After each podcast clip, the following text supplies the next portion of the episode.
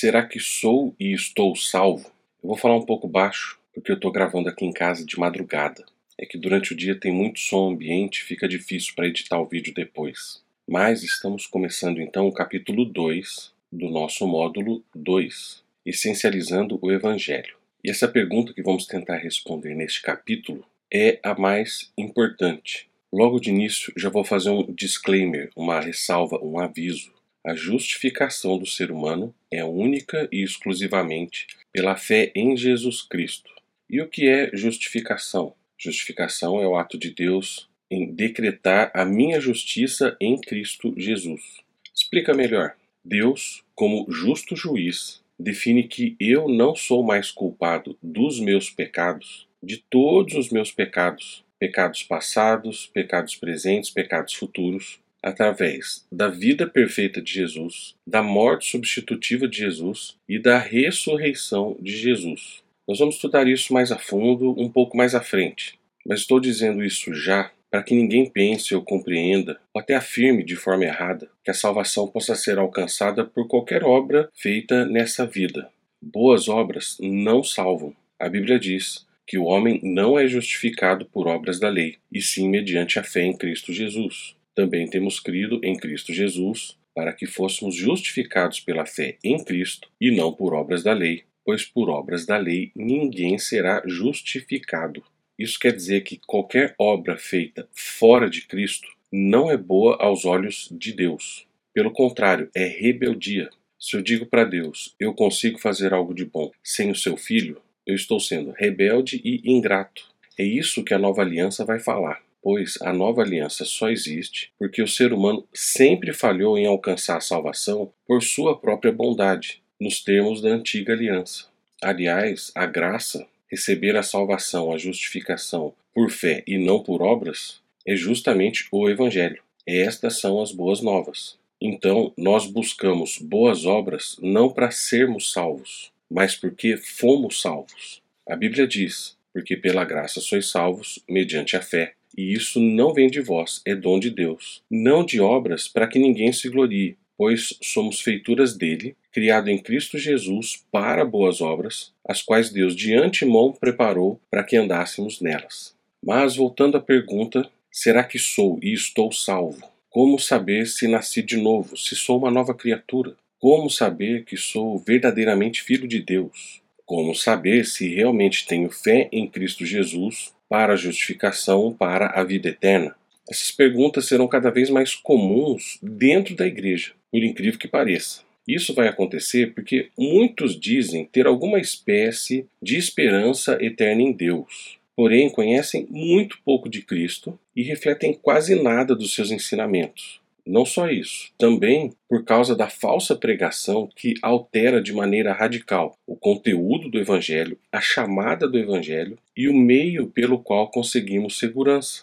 O Evangelho pregado nos dias de hoje apresenta uma série de declarações convenientes e concisas. São meias-verdades, ditas sem explicação e vazias do seu verdadeiro conteúdo, significado e poder. A gente ouve muito: Deus é Pai, Jesus te ama, Jesus morreu pelos pecados, aceite a Cristo. Repita comigo esta oração. São algumas frases jogadas ao ar com declarações bem superficiais sobre o Evangelho. Porém, por causa dessa superficialidade, muitos não obtêm segurança da sua salvação por não entenderem a necessidade de conversão, de mudança de vida conforme a Bíblia. E aí as pessoas realmente creem que estão salvas, mas uma crença muito superficial e ficam muito ofendidas quando são questionadas sobre isso. Só que a hora que o pitbull pula a cerca, aí a dúvida surge e muitas vezes por orgulho guarda-se a dúvida para si, causando um estrago ainda maior. Por isso é tão importante um chamado, de tempos em tempos, para um autoexame. A própria Bíblia nos orienta a confirmar a nossa vocação e a nossa eleição através do autoexame o que a Bíblia quer dizer com isso é que os salvos demonstram evidências externas contínuas da obra santificadora de Deus. Então fique tranquilo, a Bíblia vai trazer esses sinais e uma base bem poupuda para você ter muita certeza da sua salvação e também muita certeza da sua não salvação. Assumindo a nossa culpa nós, pastores e presbíteros, pais e igreja, precisamos assumir a nossa culpa e a nossa responsabilidade. Essas ideias erradas sobre o evangelho e a conversão não surgiram porque fomos cuidadosos com a leitura bíblica, do estudo das confissões e do pensamento doutrinário. Pelo contrário, essas opiniões perigosas quanto ao Evangelho, a Bíblia e a doutrina são resultado de anos de pregação negligente, cultos domésticos abandonados, vida devocional rasa e superficialidade em tudo que diz respeito a Cristo, porque nós trocamos a doutrina por metodologia, o poder do Espírito Santo por estratégias de mercado, o seminário bíblico por seminários de liderança focado em resultados. Os princípios de vida ficaram acima dos princípios do Evangelho, e o crescimento da igreja se tornou mais importante do que a pureza da igreja. O que, que aconteceu? Nós acabamos supondo ou presumindo a conversão de um membro caso ele passe por uma classe de iniciantes, participe de todas as atividades da igreja e assuma um ministério e devolva o dízimo. Obviamente, todas essas coisas são necessárias e importantes na vida do cristão, mas não prova a sua salvação. Então, a pureza do evangelho, cada um dos detalhes deste evangelho, tudo isso foi dado como um tesouro para a igreja, para que ela guardasse esse tesouro de forma digna e pregasse o conteúdo desse tesouro de forma completa. Essa é a nossa responsabilidade. A quem muito foi dado, muito será exigido. Nós, como igreja, temos que voltar aos antigos caminhos marcados pela palavra de Deus, porque esses caminhos não estão ultrapassados. As pessoas é que não andam mais por eles. A Bíblia diz isso, que temos que nos apresentar diante de Deus, aprovados como obreiros que não têm motivo para se envergonhar, manejando bem a palavra da verdade.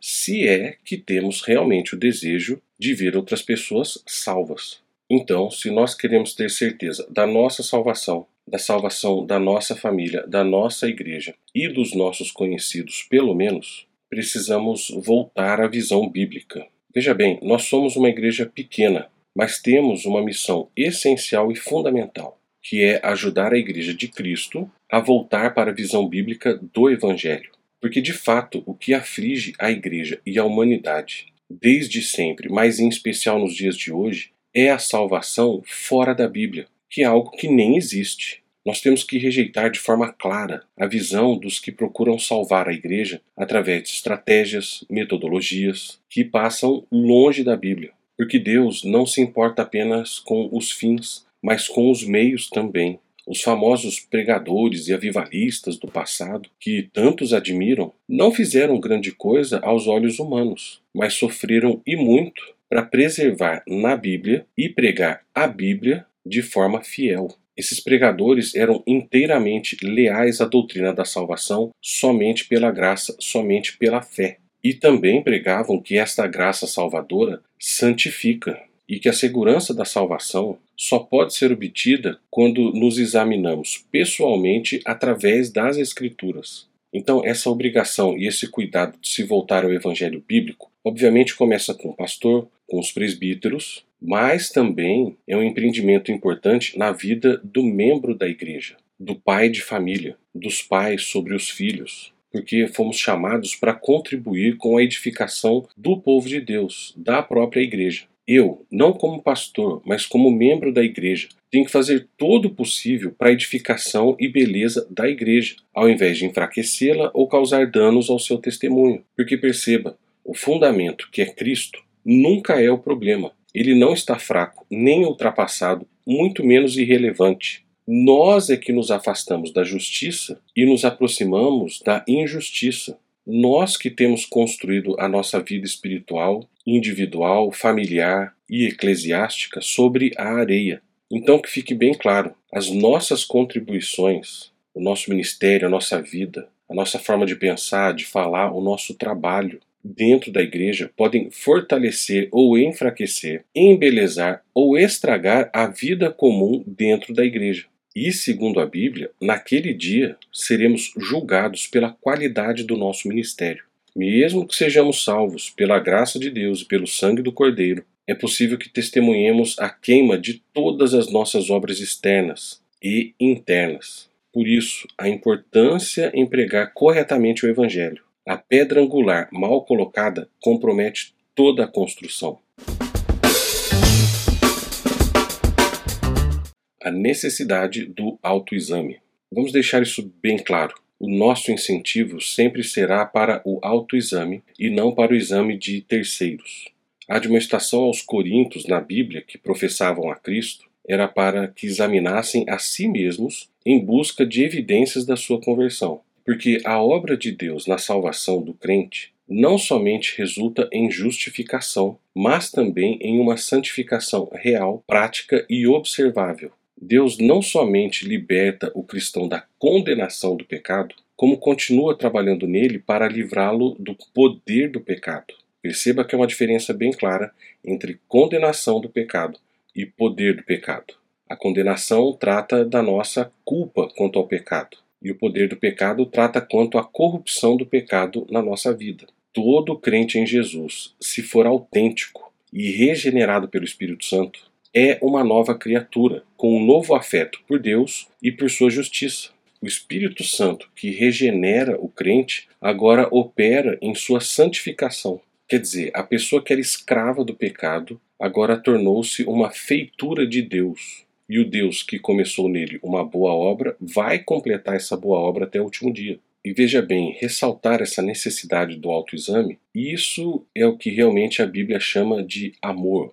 Segundo a Bíblia, a maioria evangélica nos dias de hoje não ama, pois curam superficialmente a ferida do meu povo, dizendo paz, paz, quando não há paz. Quer dizer, a maioria evangélica, ou das pessoas que se dizem evangélicas hoje em dia, não falam do real problema da humanidade, nem de dentro da igreja, quanto mais de fora da igreja. Tem muito crente por aí dizendo que Deus está em paz com a humanidade, quando isso não é verdade. E isso é falta de amor, porque a Bíblia vai dizer que cegos estão guiando cegos, pessoas estão caminhando para o precipício, e quem diz que conhece o precipício e conhece a forma de salvação quanto a esse precipício, não fala nada e fala: olha, tá tudo bem, pode continuar em frente. E nós percebemos isso, por exemplo, nas profecias que são dadas hoje em dia. Quando a pessoa afirma, assim diz o Senhor, com a Bíblia fechada. Como eu vou afirmar que Deus está dizendo alguma coisa se eu não abro a Bíblia?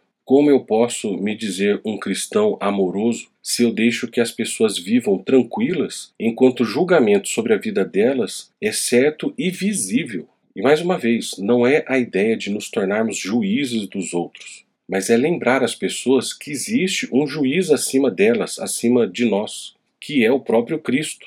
O esforço do nosso conselho com este módulo é para que a gente abandone um evangelho superficial, despido de poder, que garante uma falsa segurança a bilhões, mas os torna resistentes a um evangelho bíblico, selando assim a sua condenação eterna. Então, através da Bíblia, precisamos aprender realmente a amar, a consolar e a dar segurança as pessoas que, tocadas pelo Espírito Santo, realmente querem se aproximar de Cristo. Mas também precisamos aprender a admoestar o falso convertido, cuja vida é estéril, árvore sem frutos, cujo meio acomodado de viver é uma contradição ao Evangelho. Se você e eu realmente somos aquela terra boa em que foi plantada a semente do Evangelho e que ela cresceu, germinou e deu frutos, onde estão os frutos?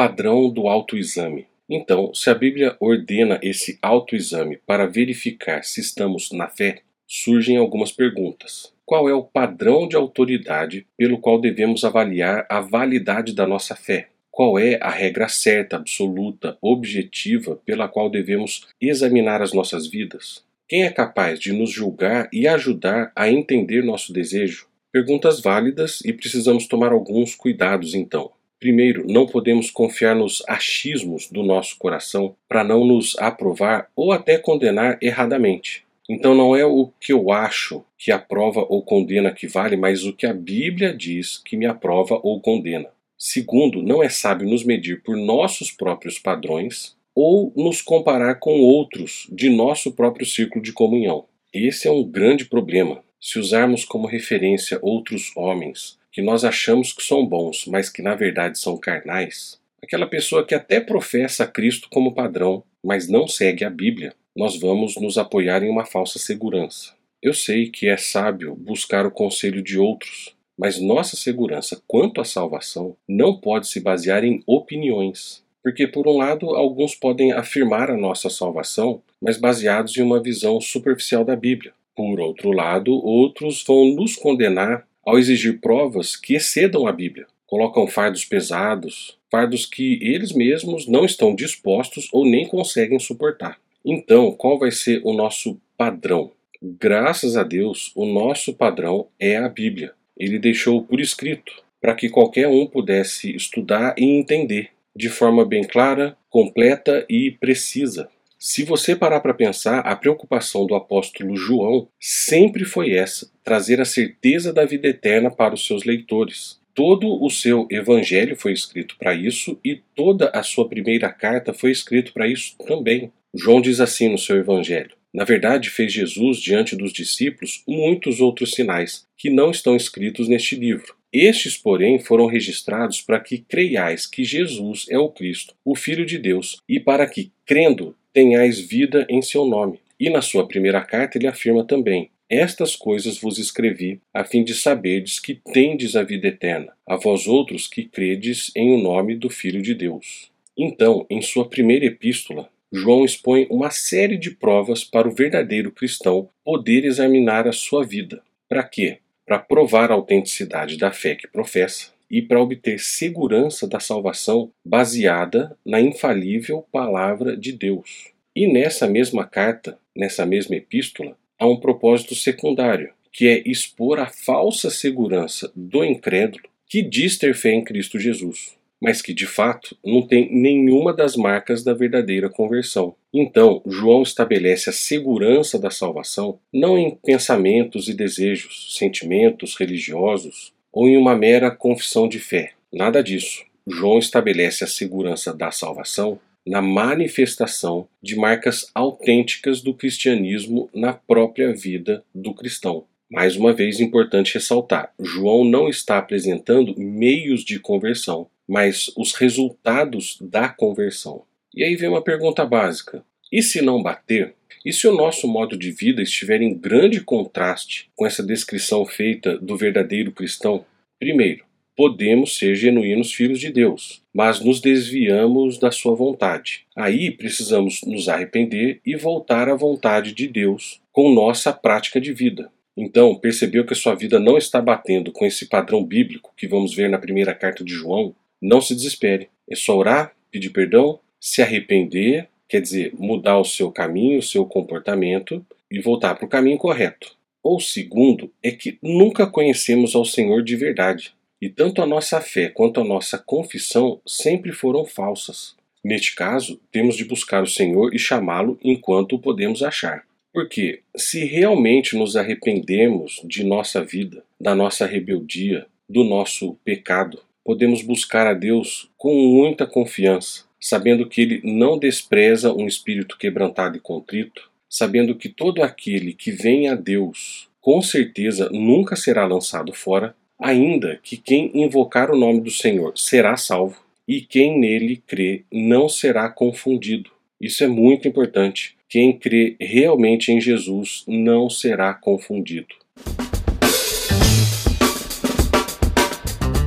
Senhorio de Cristo. Então não vamos deixar para o capítulo que vem, não. Vamos já começar nesse capítulo o primeiro questionamento para sabermos se realmente somos cristãos, se realmente estamos salvos, se realmente somos filhos de Deus. O primeiro questionamento para que eu saiba se já sou salvo é quanto ao senhorio de Cristo na minha vida. Não basta eu receber a Jesus como meu Salvador, mas também como meu Senhor. A minha submissão ao senhorio de Jesus é um aspecto essencial e inerente do chamado do Evangelho. Primeiro, o próprio Cristo ensinou essa absoluta necessidade de submissão. Uma submissão não apenas sincera, mas uma submissão também prática ao seu senhorio. Ele mesmo disse: Nem todo que me diz Senhor, Senhor entrará no reino dos céus, mas aquele que faz a vontade de meu Pai que está nos céus. A obediência à vontade de Deus é evidência da fé salvadora. De novo, não obedecemos para ser salvos, mas obedecemos porque fomos salvos.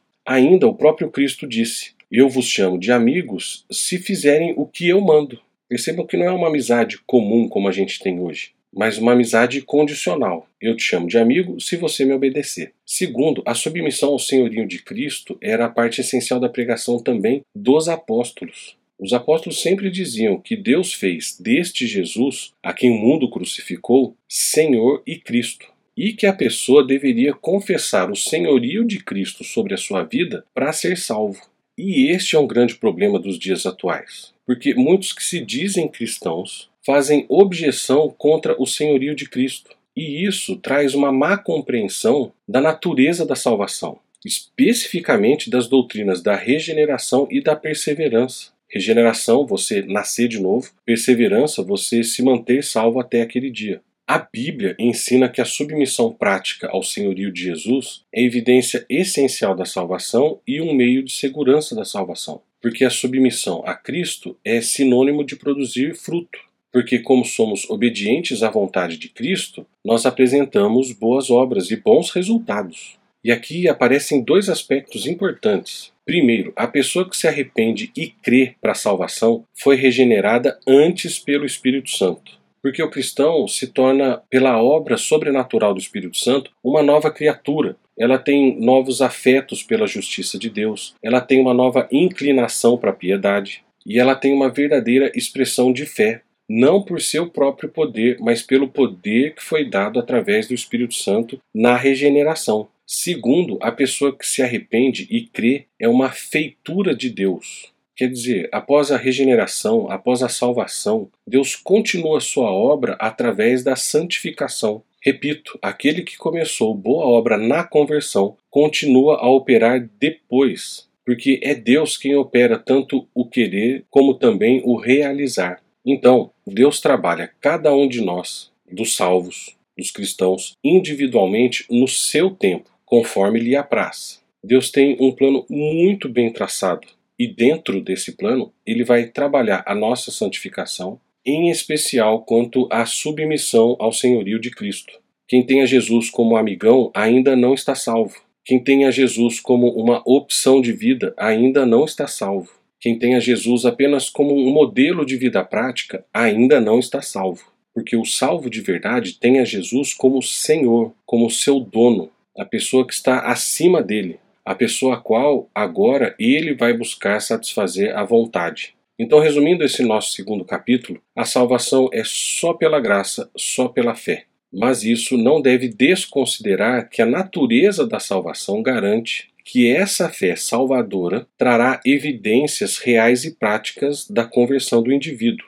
Então, quem crê em Cristo pode ter segurança da sua salvação não somente ao examinar a sua experiência de conversão à luz das Escrituras, mas também por examinar completamente a sua vida desde o momento da sua conversão até hoje. Porque, embora todos os crentes estejam sujeitos a muitas falhas e possam cair diante das menores tentações na vida, há evidência de sua salvação através da sua determinação de continuar na fé bem como sua santificação gradual e progressiva. Então guarde bem isso. Frases como: Não me arrependo de nada, não tive muito o que mudar depois da minha conversão, ou então Eu não mudo, pois este é o meu jeito mesmo, são frases que aí sim devem trazer dúvida ao coração de alguém que, em tese, recebeu um novo coração e se tornou uma nova criatura em Cristo. Por isso que o discipulado tem que começar e nunca mais parar. Então, Leia a Bíblia, estude a Bíblia e medite na Bíblia.